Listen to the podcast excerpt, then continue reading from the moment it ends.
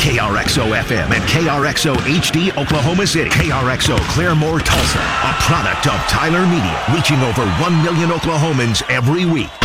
Now, TotallyTickets.com presents the franchise Oklahoma City Thunder First Take Postgame Show on 1077 The Franchise and 1079 The Franchise Tulsa. Two games down in the bubble. And unfortunately for Thunder fans, Oklahoma City drops the second game today against the Denver Nuggets, 121 to 113.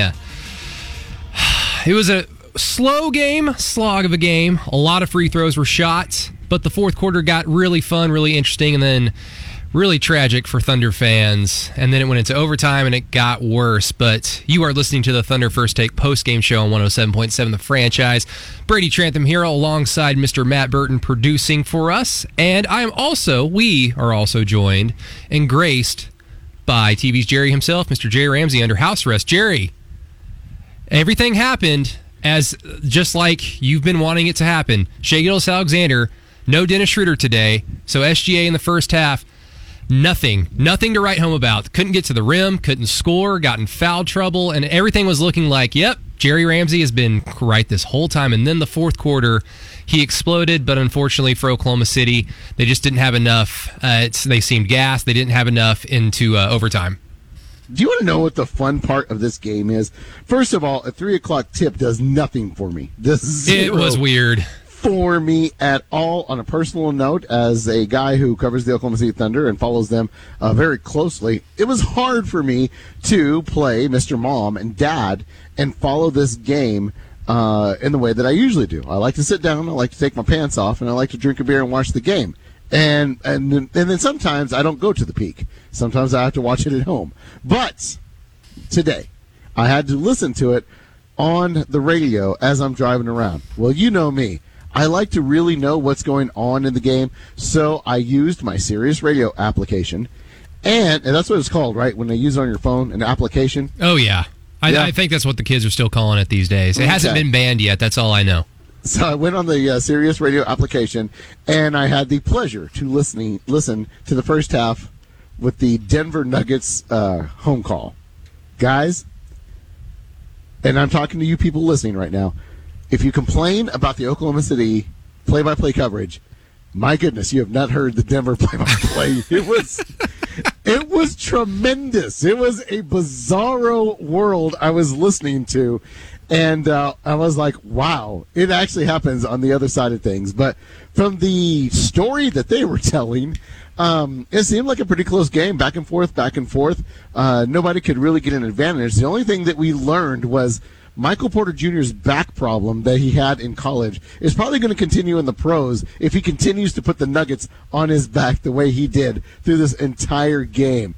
I am not bearing the lead at all, Brady. A career high and I want to say I don't have it in front of me. Is it 37? Yeah, thir- 37 on 12 of 16 shooting from the floor, 4 of 6 from 3, and he hit all 9 of his free throws. He was incredible. And not even talking about his uh, rebounding. He rebounded the ball incredibly well. 12 rebounds for the kid. 12 of 16 shooting. Are you kidding me? Michael Porter Jr.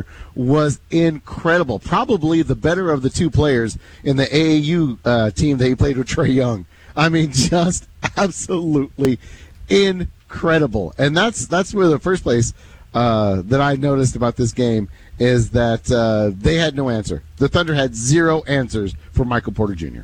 Oh, no doubt. And th- this game, like you said, you kind of pointed pointed it out one of the more weirder things about it. Three o'clock tip off. It just didn't feel like basketball anyway. But there's a lot to unpack with this game, and a lot of it even started before the game even tipped off. So let's get to that real quick first. Then, Mr. Burton, I want to get your thoughts on Michael Porter Jr. because the whole time we're watching this in the fourth quarter, we're just going like, look at him just backdoor cut on poor Lu Dort. But obviously, like we mentioned earlier, Dennis Schroeder left the team. He left Orlando earlier this morning for the birth of his second child. So he's going to be without, he's going to be away from the team for the foreseeable future. We'll get to what that could potentially mean, how long he could potentially be gone in a future segment. But also with Denver, they had their own disadvantage of not having, and write this down, Jamal Murray, Will Barton, Gary Harris. So each team was dealing with a lot of adversity, but Denver, at least early on offensively, uh, answered the call. Uh, Michael Porter Jr. got started early. The Denver Nuggets got to the rim with ease. They scored at a high efficiency, and then it was the complete opposite for the Thunder. They could not. They didn't even want to try to get to the rim. Um, how much of that was just because SGA was now initiating the offense? I don't know. But I mean, Matt, it was incredible early on. Just how out of sync Oklahoma City looked turning the ball over, and it wasn't just you know a handful of some role players here and there. It was Chris Paul turning the ball over a lot. Yeah, no, I think uh, Chris Paul Chris Paul had back to back turnovers um, for what seemed is that like the first time in his career. Maybe Yeah, this at, had to be- at Oklahoma City. It was he had back to back turnovers, and I remember thinking I don't remember him ever doing that in an Oklahoma City uniform. Um, so a little bit uncharacteristic from Chris Paul tonight. Um, but yeah, th- that second quarter, that second quarter just ice cold. Could not buy a basket, um, but, but yet they go into half up one.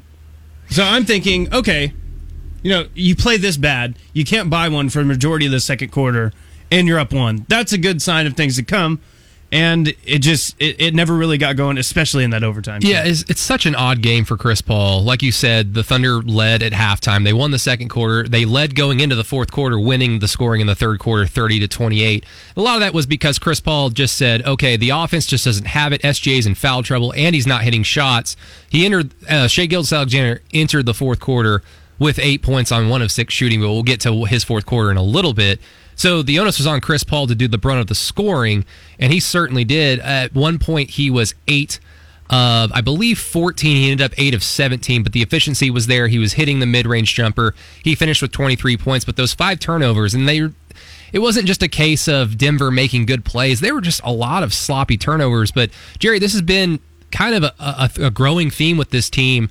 I don't really want to go back and tally up all the tur- turnovers this team had in those three scrimmages, but when you consider they had 21 in their win against Utah the other night, they had 15 tonight, they have 36 so far in two games.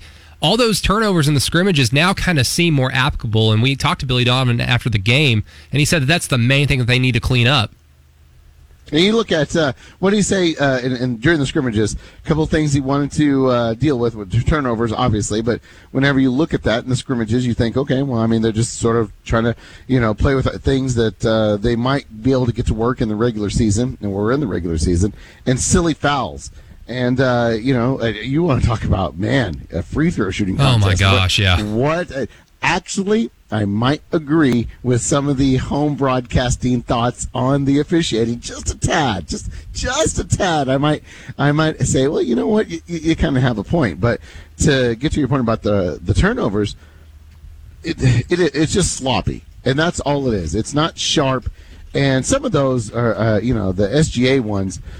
Whenever he's not looking to take the shot and you know not being aggressive and look, I'm the last guy in the world needs to pile on the guy because I've been saying it all season. It's just there's certain times when he looks like a sheepish young player in the NBA and not this stud player that the Oklahoma City Thunder have. So um, it's just like I said, indecisiveness, and you need to clean that up saying all that, the much the most clutch player in the NBA has a shot to to ice this one and just blows a free throw. So I don't know if we're having this negative, you know, view of things.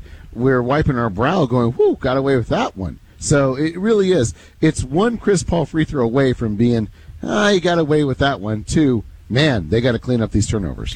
Yeah, and that's what I wanted to get to next was that fourth quarter because the Thunder at one point, and this was of course without SGA, he didn't play until what the six seven minute mark of the fourth quarter. But the Thunder are leading going into the fourth. Chris Paul is starting to do his thing, starting to um, continue his momentum from the earlier parts of the game. And the Thunder find themselves in a position where they're just kind of going back and forth with Denver. And then all of a sudden, SGA comes out there, and again, eight points, one of six going into the fourth. And the, the rest of the way, he shot five of seven and finished with 24 points and was just getting to the rim. That was the biggest difference. It was just like all of a sudden he, he decided if I'm going to foul out of this game or if we're going to lose, I'm going to make it count. And he just got to the rim. He played with a lot more courageousness, I felt, than he did in the first half, where he was just really trying to figure things out. Because I don't know about you guys. I tweeted this out during the game, but Matt, I mean, I'm wondering if you felt the same way.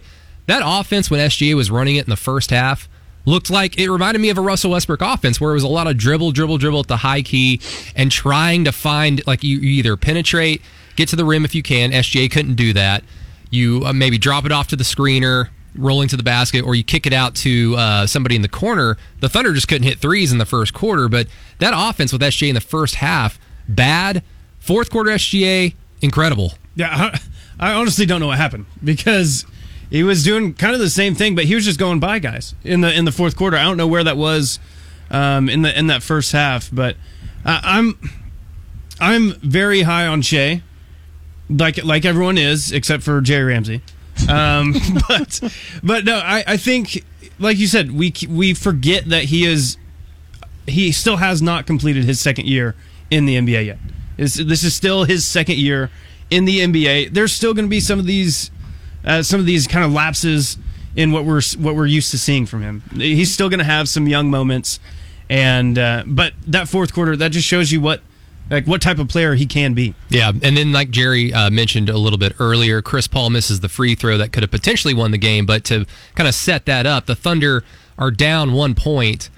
They have about six seconds left in the game. They pass it out from half court. Chris Paul gets the ball, and Paul Millsap, for whatever reason, just decides to foul Chris Paul while the Thunder are in the, bonus. And you're thinking, okay, two seconds left. Chris Paul is going to get these free throws. Denver still has a timeout, so they're going to be forced to potentially take a kind of an off balance, weird shot for the last play of the game. And then Chris Paul misses the first free throw. For the guy that's been the most clutch The player most clutch in the player NBA. in the NBA misses the most important free throw of the season, at least for the Thunder up to this point. Unfortunately for Chris Paul, misses it, hits the second one, tie game. Denver misses their their shot that they decided to give Troy Daniels an opportunity. Andre Roberson with the good defense to force overtime, but from that point on, Oklahoma City's outscored 12 to 4 in overtime and they just look gassed. Jerry, I don't know if you kind of thought the same thing, but again, Oklahoma City entered this game 4 0 in overtimes and I know that the regular season before the hiatus seems like a, a complete and other different season ago, but it, it was kind of a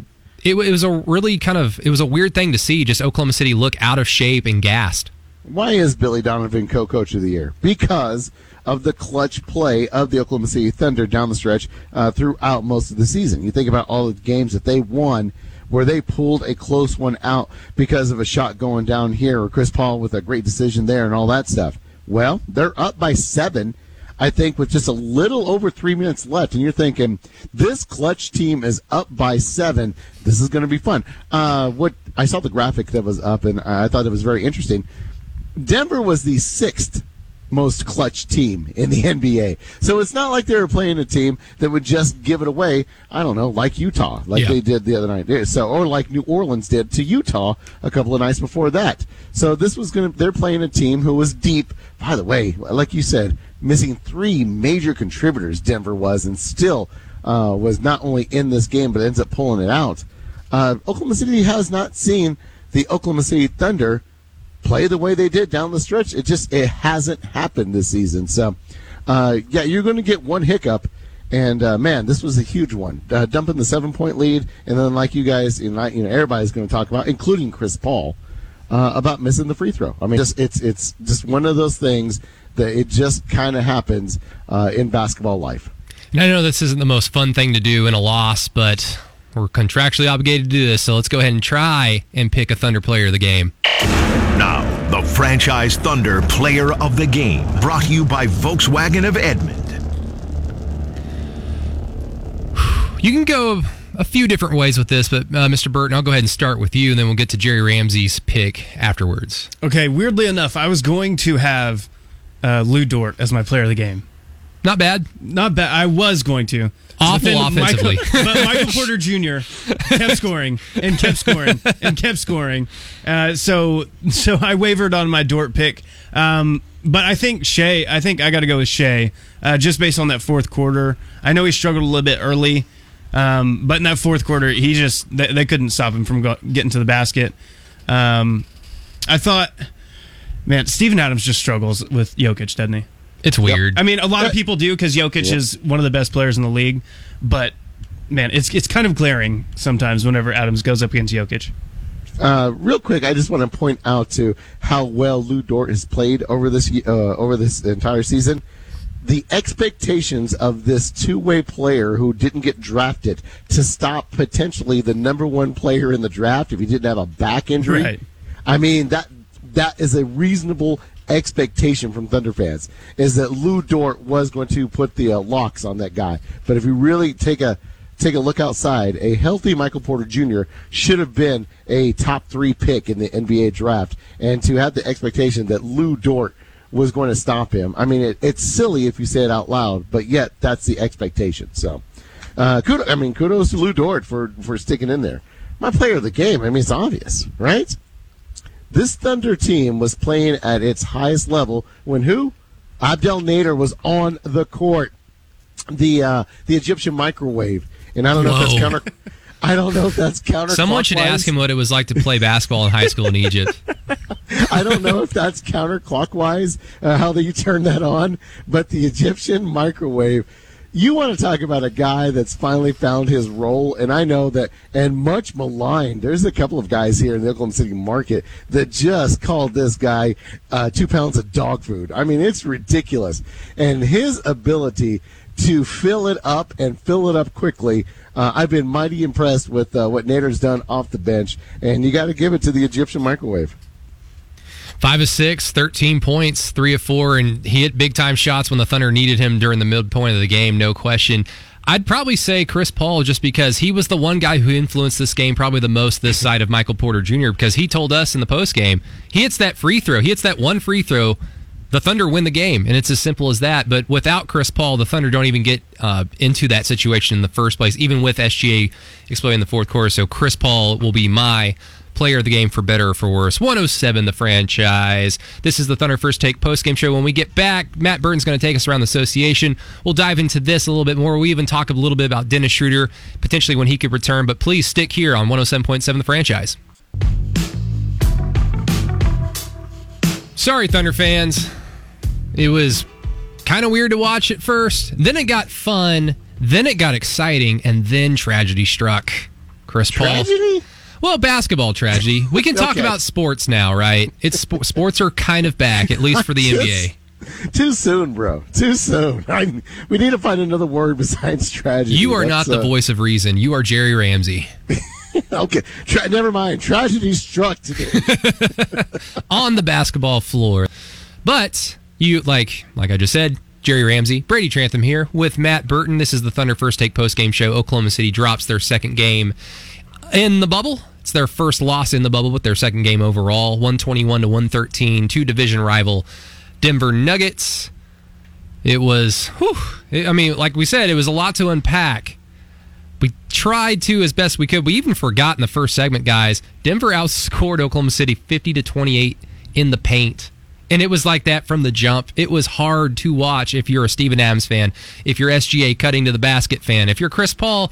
Yeah, I mean it's a little little too long in the tooth to get to the basket. He, he's the mid range god at this point. But before we get into some more Thunder stuff, into Dennis Schroeder, of course, and what that means for the Thunder, we are going to throw it to Mr. Burton. And Jerry, please feel free to uh, chime in here and there uh, once once we get through these scores for the OK Operation Lifesaver as Matt Burton takes us around the association.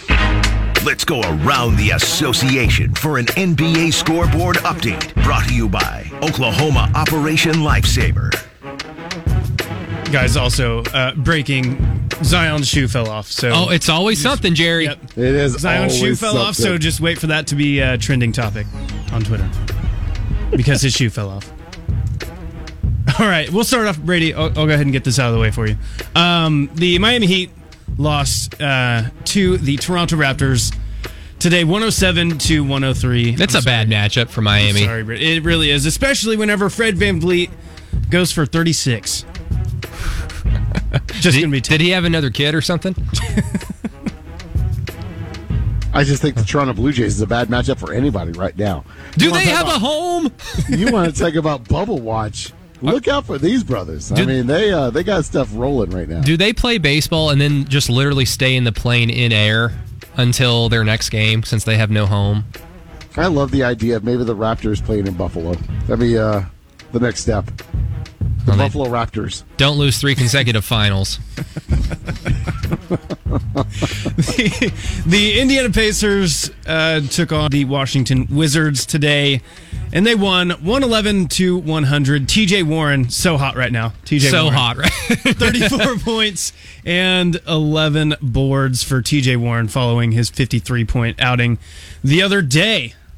Uh, Holy and this crap. one just, yeah, just a, Yeah. a snooze fest playing the Wizards without uh, Bradley Beal. So, so, Jerry, remind me, what did the Phoenix Suns give up for TJ, like to get rid of TJ Warren? Can you I don't me? know. And listen, I'm, I, I sound stupid when I say this because I don't know if he was a European player.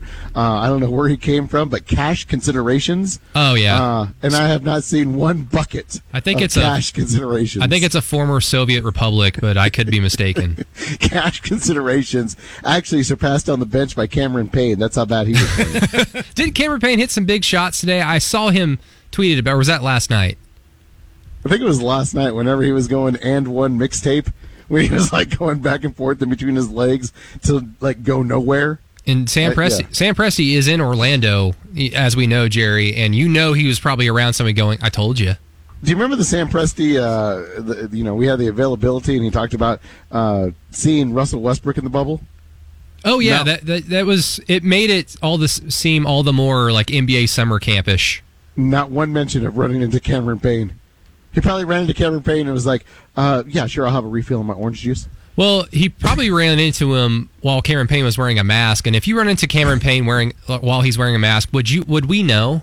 Would we know? That's Nope. just some tall guy. not really, not really that No. tall at all. To be honest with you. Bless his heart. He became Taj Gibson and Doug McDermott, who became Carmelo Anthony Wright. Doug McDermott, Yes. who then became Dennis Schroeder. So Cameron Payne's, you know, the draft pick at least for Sam Presti stay winning. But speaking of Dennis Schroeder, gentlemen, no lady, but gentlemen, perhaps some ladies are out there listening because Matt Burton is producing. But ladies. but Dennis Schroeder, Hi, Mom. like like Billy Donovan said earlier during the game, left early this morning or yesterday. I don't know. It was really unclear. He made it seem like Dennis Schroeder's child came into the world this morning, or Dennis Schroeder simply left this morning. So he's away from the team. He is out of the bubble. This is an excused absence, and that's important to remember, everybody, because players are allowed to leave the Orlando bubble, bubble for any reason. But there are certain things that are considered excused absences and unexcused absences. The birth of your child is one of these, are one of those things that are considered excused absences. So that means as long as Dennis Schroeder is out of the bubble, if he tests negative for COVID 19, upon returning, uh, every day he has to test negative. Upon returning, he would then have to quarantine only for four days. And so, because we're not, we're just going to safely assume, gentlemen, that he is literally not there to only see the baby come out of his wife and then get back on the first flight back to Orlando. Let's just go ahead and do some hypothetical speaking here as I pull up my little calendar app. The fifth is the next game for the Thunder on Wednesday. That's when they play the Lakers. Let's say that he decides to just to spend a day with his family and then he comes back on Wednesday. If he tests negative today and tomorrow and Wednesday, that would mean he would be back on the 9th, which is the day the Thunder play the Wizards, which would then in theory put or make him available for the Thunder's last two games in the bubble, uh, seating wise, against the Heat and the Clippers. So that's about the best case scenario if you're wanting Dennis Schroeder back on the floor as soon as possible. But I mean, Jerry, I'm going to assume that it's probably going to be longer than that. Perhaps even, let's just say next Monday he returns. That would mean that he's going to miss all seeding games for the Thunder and be ready for the first round. Now, again, the Thunder are locked into the playoffs, so all that really matters is, well, you need Dennis Schroeder because he's one of your better players. It helps with seeding, but there are there is no home court advantage at this point. The Thunder are just trying to improve, clean up their turnovers, and get the best matchup possible, I guess. But Jerry, I mean, as we saw today, there are points when SGA has been the initiator of the offense without Chris Paul on the floor, and of course without Dennis Schroeder for the foreseeable future, and it's pretty hard to watch. Okay. See now, why, how are we switching personalities? Like, uh, and, and just right in the restart. SGA, um, a member of the three guard lineup, or just with one of them on the floor, is an incredible basketball player, and I don't know why you hate him. But when he's trying to run the offense, like this isn't like this is a critique. Like you tell me, I'm not criticizing you. I'm critiquing SGA. He's just not there yet. No, he's not. Okay, hello. I feel like I'm talking to myself now, which would be a fantastic conversation, by the way. uh, one of the few that I would actually enjoy. Uh, you know, listen, this is what I've been telling you guys all season long: is that this guy needs to develop an ability to be the number one playmaker. Playmaker. Playmaker doesn't mean that him going to the basket and absorbing. He's been doing that. It doesn't mean to make him the number one scorer. I'm talking about taking control of the offense and knowing. Uh, to speak in football terms, because a lot of our listeners love football. I mean, he needs to read his progressions, and that's the problem that he has. And unlike football, where if you have an offensive line at Oklahoma, you have all day. Uh, you only have 24 seconds to navigate what your offense is going to be. And the tighter that you play and the more playoff games that you get into and teams start to figure out, they're going to take your progressions away from you. So you're going to have to go to your thor- third and maybe sometime fourth progression whenever you do this offense. And that's where SGA just there's the only thing that can come is time with the ball in his hand, and that's unfortunately or fortunately, however you want to say it, Thunder fans, didn't happen this season. Fortunately, because they are a winning team and everyone loves a winner, but unfortunately, now that we've gotten to the point where, you know, guys are uh, sometime during this game, they became one of the uh, the- the team in the NBA who just had all the riches at point guard to at some point not having a point guard on the floor. That was weird to watch Lu Dort sort of run point there for a little while.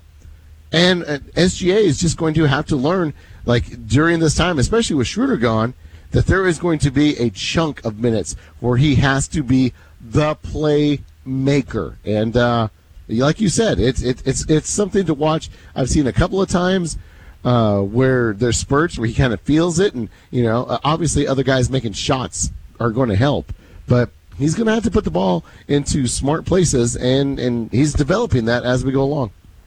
Yeah, and again, the Thunder after beating the Utah Jazz the other night, they shot every like the starters, the entire team shot well over 50% from the floor, basically from tip. Today they shot 42.5%, and they had to scratch a claw to get over 40% because you just go through the starting five guys. Danilo Gallinari is probably the most efficient outside of Steven Adams. He only took six attempts. He was three of six. Danilo Gallinari was six of 14. We already talked about SGA. He was one of six going into the fourth and then finished, or he went five of seven in the fourth quarter. I don't think he took an attempt in overtime. I could be wrong. Chris Paul, okay, but the big free throw miss is what everyone's going to remember. He was 8 of 17. But Lu Dort, in addition to getting cooked, unfortunately, Mr. Burton, by uh, Michael Porter Jr., 3 of 13. I like Lu Dort. Everybody likes Lu Dort. Even Jerry likes Lu Dort. I don't know I know like if, Lu Dort. I don't know if you want Lu Dort taking 13 shots, especially when he is six of those were three three point attempts. He was one of six from three. Now the I one he made was banked in. and the, yeah, the one that he made was banked in. I get it when the offense is stagnant. If you got an open look, someone's going to have to find fire. Uh, Fortunately for the Thunder, Abdel Nader was that guy today. But I don't know if you want Lu Dort taking 13 shots, Matt. No, definitely not. Um, but I mean, it was just one of those games where they kind of struggled. They just went through struggle, especially in that second quarter. I keep going back to that. I mean, the Thunder had a chance to, you know, I mean, they ended the quarter up one, but they were down what ten at some point in that second quarter. Finally, clawed back to go up one. If they if they just stayed consistent in that second quarter, um, we could be talking about a different ball game. And then, I mean, four points in overtime. Yeah, that's. I mean, For the most clutch team in the NBA. the- what I mean, what is going on there? Four points in overtime. Um, but yeah, no, Nader looks good. Uh, he had the classic. Uh, no, no, no, no, no. Okay, good shot. Um, a couple threes. That's usually the Abdel Nader That's- experience. That is the, the experience. It's that roller coaster of emotions. Don't you guys be hating on the Egyptian microwave. Oh, I'm not at all. I'm just saying that I don't like it when he shoots it, but I like it when he makes it. Are you gonna Are you gonna try and start that, Jerry? Are you kidding me? I'm all over that one. Yes, that, that is. I so mean, I, I guess you can have it because we'll probably have another good Abdel Nader game in if the Thunder make it to round two. Let's just uh, that's safe against the Clippers probably. Um, I don't want to end this segment on a sour note because we've we've talked enough about this game and how um, it could have been tragic if if you're me. It may not have been tra- uh, tragic if you're Jerry. But the Thunder just they they lost in sad fashion. Let's just say.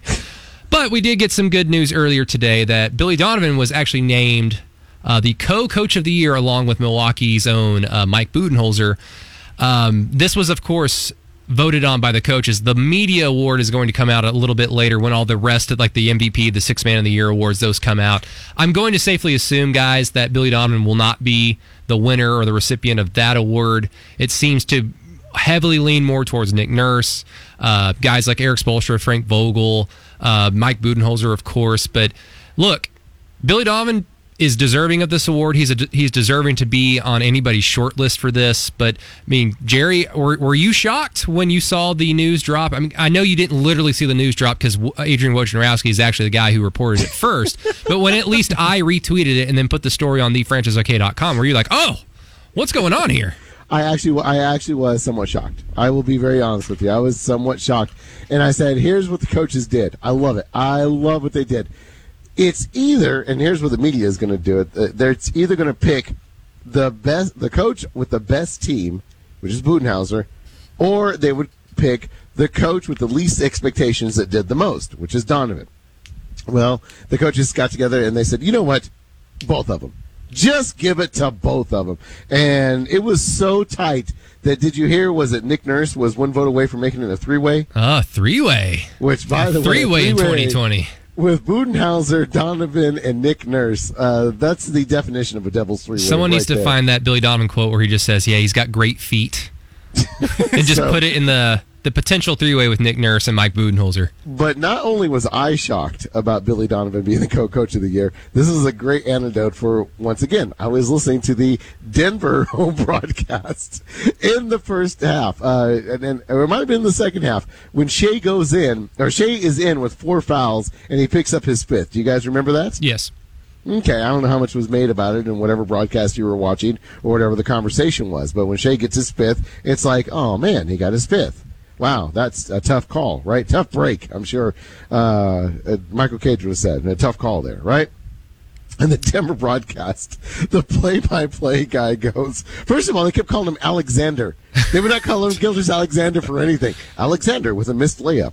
Alexander with with a turnover. Like I kept hearing, and I was like, "Who the hell is Alexander?"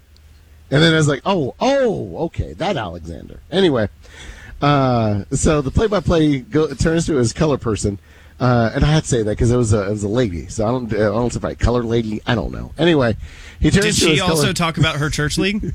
she did not. Ah. Oh, what a shame! 2020 is truly Denver's missing out. so he turns to his color person and says, "Alexander just picked up his fifth. What was he doing out there? That's just bad coaching." I thought, I thought, I thought some his spotter did not inform this gentleman that that is the co-coach of the year, sir. And I, you know, uh, maybe it was just a bad foul picked up by SGA, but and then two, if you would have told him it was SGA, he would have said who? Oh, sorry, Alexander. Yeah, sometimes notes slip through the cracks, Jer. so just, just yes, I was shocked as well as probably half the NBA that Billy Donovan got co-coach of the year. Yeah, I mean, you kind of mentioned it. Billy Donovan probably got this award uh, from his peers because of narrative expectations. The Thunder had zero expectations. Everybody thought Chris Paul, Danilo Gallinari going to get traded. The tank job's going to come. They lost Paul George, Russell Westbrook. Billy Donovan overcame a lot of adversity this year. A lot of it can be attributed to Chris Paul, but while it is a players' league, but Billy Donovan does have a job, and he did it uh, to a high degree of, I mean, success this year thus far. The Thunder are a team that you hear na- a lot of national people talk no one wants to play them. I mean, of course, the LA teams don't care, but everybody else, you don't really want to see this team in the first round. They're a well coached team, and they don't. They typically don't hurt, kick themselves in the foot or shoot themselves in the foot, excuse me, except for when Chris Paul goes to the foul line for a game winning free throw, unfortunately, today. But yeah, that's just how we're going to have to leave it up with Jerry, because Jerry, we're going to let you off the hook to go uh, celebrate your Egyptian microwave and uh, your SGA takes. I will be honest with you, uh, and I heard that I will not get any negative feedback if I decide to opt out of uh, the of the third segment. You having so, uh, another uh, kid? I've talked to my agent, and he should let you know somewhere in the next segment that I have decided to to opt out. So uh, I'm cleaning out all my stuff and uh, getting the hell out of here. Of course. Well, thank you, Jerry, for joining us for two segments, and we will let you off the hook, and we will look forward to your takes tomorrow on TV, on the radio, and the franchise players. But Matt Burton and I will be joined by a special guest We'll just go ahead and say it. Chisholm Holland for the third and final segment on the Thunder First Take post game show. You are listening to 107.7 The Franchise. 107.7 The Franchise. Thunder are losers. It's because I can't hit free throws. No, I'm just kidding. Just one guy couldn't hit a free throw, but no one's going to be that mad about it because Chris Paul's been clutch and incredible all season long, but unfortunately misses perhaps the most important free throw of the season up to this point. The Thunder lose 121 to 113 to the Denver Nuggets. Brady Trantham here, joined alongside Mr. Matt Burton. We had Jerry Ramsey on for the first two segments, and then he had to go do something. I, I don't know. Hopefully, take a shower. But we are going to be joined by Mr. Chisholm Holland from the Triple M Ranch. Well, from uh, probably just now getting home from duty from Lucky Star Casino for the Triple M Ranch. But now, Chisholm, the tables have turned. I am the one asking you questions. How the turntable? I know. I know everything is everything is weird, topsy turvy. Chris Paul is turning the ball over, missing clutch free throws, not performing in clutch situations, and I'm asking you questions. So I'm just going to get get this, you know, right off the bat. You, uh, we were actually on together for the very end of the game, and you were just, you know, patting yourself on the back basically just because like you were calling out all the, the, the right plays that the Thunder were going to run. I don't know if you had Troy Daniels with the last play for Denver uh, in regulation, but as this game wore along in overtime, were you at all shocked that the Thunder just looked, you know, just like a different team than we've seen all season long in overtime, getting outscored twelve to four? Uh, I mean, I don't know about shocked. Uh, overtimes are fluky, man. It's, it's a short stint of time. Obviously, only five minutes in an NBA game. It can go a lot of different directions, and generally things snowball. And the end of the regulation, the Thunder were up 106-101 with uh, just over a minute left, if I'm not mistaken. And they had, I mean, they had a sizable lead, and truthfully, they should close it out. The thing we brag about this Thunder team is they're the best clutch team in the NBA. I'm sure that's been talked about on this post game show already, and they just didn't quite hit that quota. So going in I mean, I was prepared to see a team struggle because you see this a lot. Usually in an overtime, it doesn't go back and forth, uh, and you have another overtime, another overtime. Usually one team comes out and looks like hot garbage, and the other one performs. In that case, it was just a Denver. I will say, I, thought this was a, a pretty bad loss, truthfully, because the Denver Nuggets should have been up by 20 early in this game, and they weren't. And Oklahoma City kind of capitalized on that, but Denver was missing their top three ball handlers. You know, they didn't have Will Barton, they didn't have Gary Harris, they didn't have Jamal Murray. This is a game the Thunder should have won, and yes, the clutch stuff is bad. But really, if we get down to it, they shouldn't have been in that situation in the first place. Their offense was pretty atrocious for large stretches of this game, and that's to be expected. They've been so hot since they've gotten down to Orlando, from the outside shooting uh, to getting to the rim and all those things. They were due to have a regression game, and that's kind of what this was for me. I, I, I don't know if I'd look into this too much, just like I wouldn't look into the, the blowout of Utah too much the truth is somewhere in the middle of those two games. They're not quite as good as they looked against Utah, and they're not quite as bad as they looked in crunch time big against Denver. Uh, Chisholm, I completely agree with you. I don't. I'm not going to put uh, too much stock into this game. I mean, uh, it, it, was a tough one, but I mean, Denver is a really good team, and they're a deep team, and they showed that uh, missing three of their uh, pretty big role players. Um, speaking of missing role players, how big was it uh, for missing Dennis tonight for the Oklahoma City Thunder? I mean, six man of the year candidate.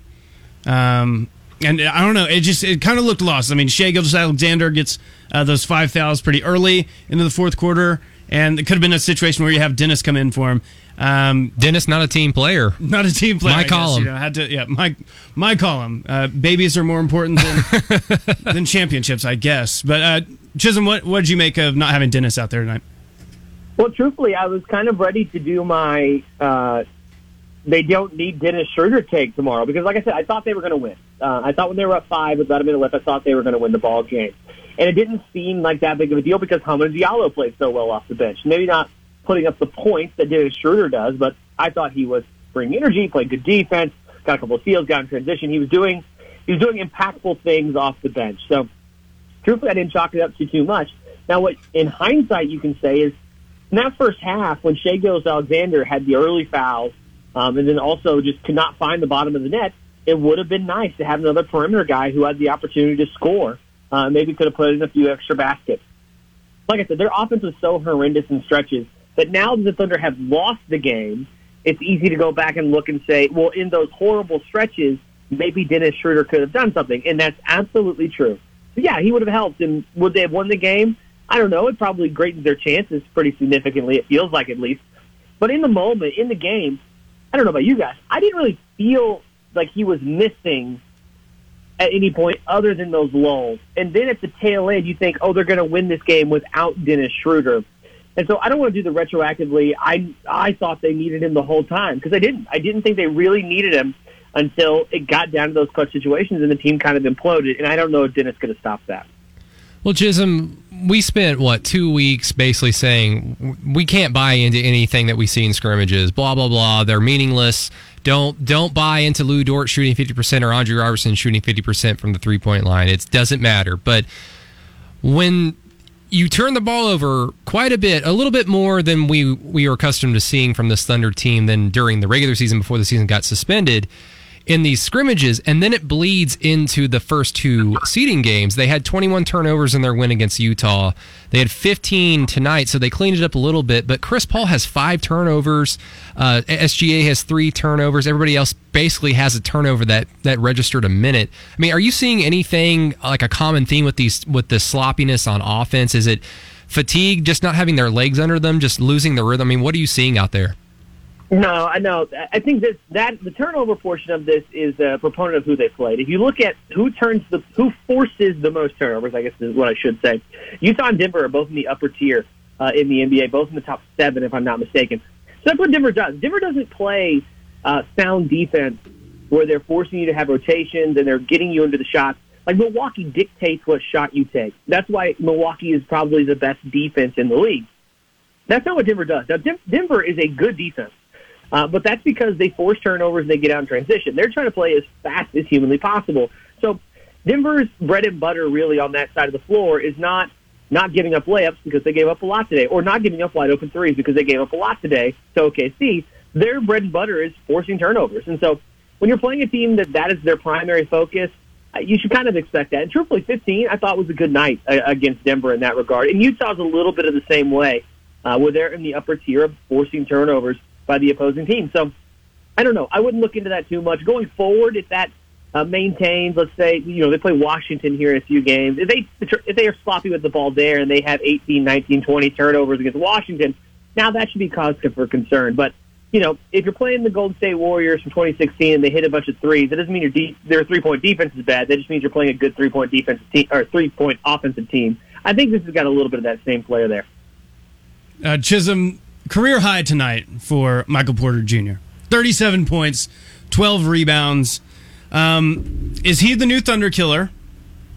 And, I mean, just what did you make of this guy? Yeah, I did a podcast with John Hamm on his podcast, the OKC Dream Team. We talked a lot about Denver for some really strange reason. I can't remember why. And this summer, John said that he has the potential of being like a light version of KD on offense. And I chuckled to myself and uh, John pointed out uh, today on Twitter that he was absolutely right. I mean, he's got some of those flares to his game. And now, what can he be? I'm not sure. I, I see his length and his athleticism on defense, but I don't see like fundamentally sound rotations. I don't see great footwork. Um, I don't see him being a great perimeter defender long term. I see him being an average perimeter defender long term. But putting points up on the board, I mean, that's what we knew he could do. The, the question with Michael Porter Jr. and the reason that he went in the last pick of the lottery is not because no one thought, ah, his scoring is not going to translate, or his three point jump shot isn't good enough, or he's not big enough, or he's not. None of that was the reason. It's because he has a ticking time bomb in his lower back, and we just don't know when it's going to happen. He was the number one recruit in high school. Everyone thought he was going to be the next LeBron James whenever he was coming into Missouri. I mean, go back and read the articles. They really thought he was the next superstar to lead the NBA. And then he had a bunch of back issues, and that's kind of why he fell. So this is what we should expect from Michael Porter Jr. The question mark is: Is this going to be a two, three, four Brandon Roy type run by Michael Porter Jr., or is this going to be a sustained success for a long time, where he can kind of turn the Denver franchise around? So, was this a coming out party for Michael Porter? Was this a coming out party for Michael Porter Jr. in the NBA? Probably. But if you're someone who follows high school recruiting and college basketball, you shouldn't be shocked. This is exactly the guy we thought was coming into the NBA. Again, the question is just how long he can keep it up. And Chisholm, one more thing before we uh, let you go and wrap up the Thunder first. Also, take. I just realized he played 44 minutes yes. tonight. Yeah. Holy 40 hell! 43 Wasn't minutes. He got a minute minutes restriction. Wasn't he getting the Zion Williamson treatment where Mike Malone was just refusing to put in the, put him in the game, and now he plays 44 minutes against the Thunder? That's just about how that goes.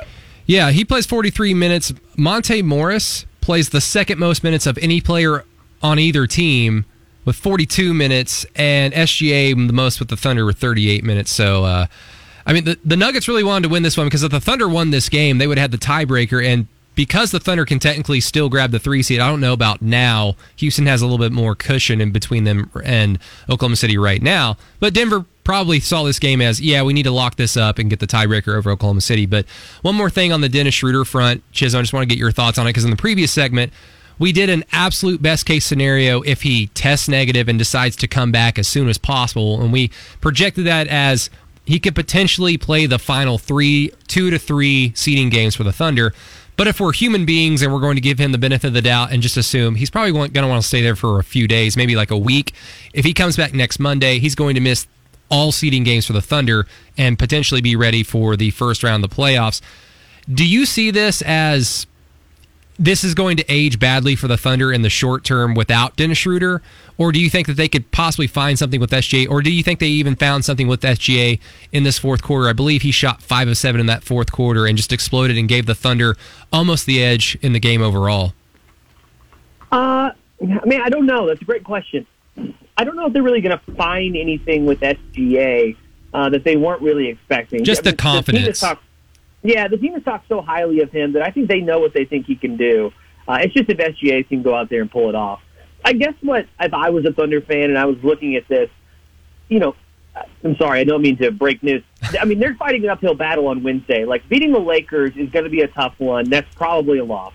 Well, they should probably beat Memphis. They should probably beat Washington. They should probably beat Phoenix.